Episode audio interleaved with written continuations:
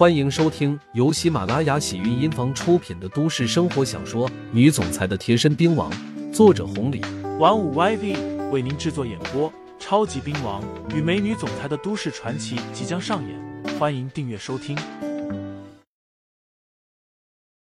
第一百零九章：大树下面好乘凉。过了几分钟，崔二姐回来了，带着几个服务员，一个个大包小包的，像是逛街去了似的。但是手中的包裹很高档，又不是买的。刘牧阳好奇道：“二姐，你这是？”牧阳，别问我，二姐也不知道啥情况。崔二姐气喘吁吁的，然后坐到了几个人的对面，这才说道：“今天好奇怪，也不知道啥情况，很多人过来拜访我，有东周市那边的，也有汉城的，拜访也就算了，还送了我这么多东西。”那些人一看就是有钱人，真是太奇怪了。七爷几个人对望了一眼，哪怕崔二姐不说，他们也知道发生了啥事。还不是刘牧阳在大会上大放光彩，这些人来巴结了。八戒刘牧阳似乎有点不合适，所以就找了崔二姐。刘牧阳交代了，不要让事情传出来，所以他们连刘牧阳都没提。这点倒是让刘牧阳很满意。既然崔二姐不知道，七爷几个人也不多说。至于刘牧阳，赶紧转移话题问道：“对了，七爷，你们几个人过来还有什么事情？”哦，这个。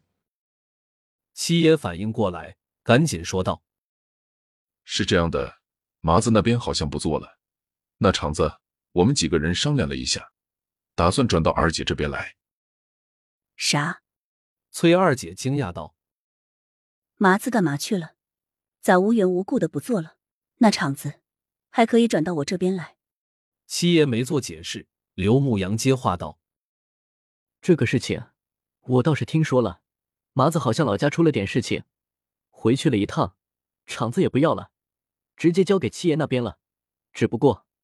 刘牧阳将目光转向了七爷这边，问道：“只不过……”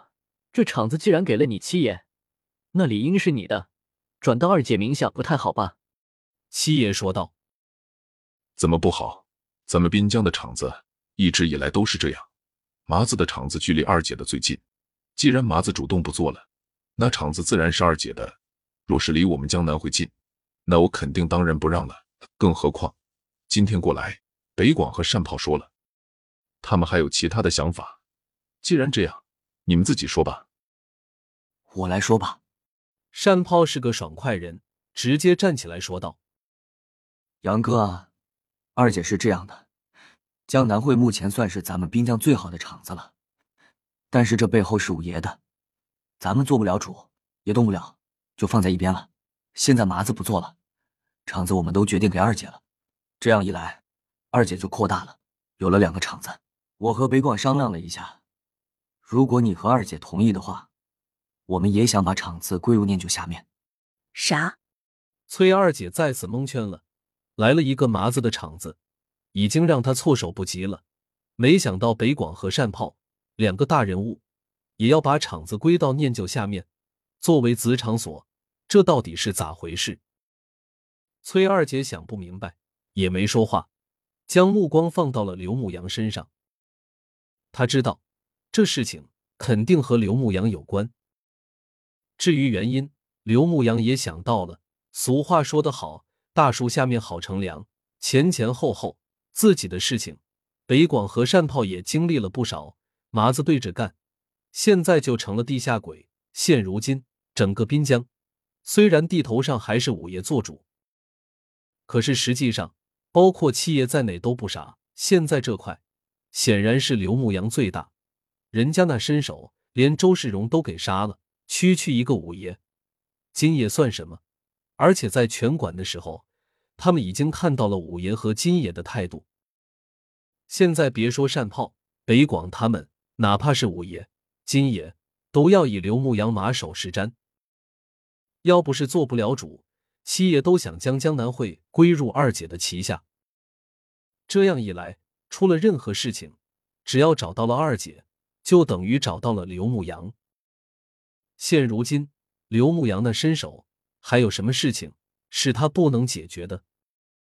至于北广和善炮的心思，刘牧阳知道，如果真的过来，对于崔二姐来说也是好事。只要崔二姐的场子越做越大了，越做越稳，将来达到了白莲教主那样的身份，试问还有什么人能威胁到二姐？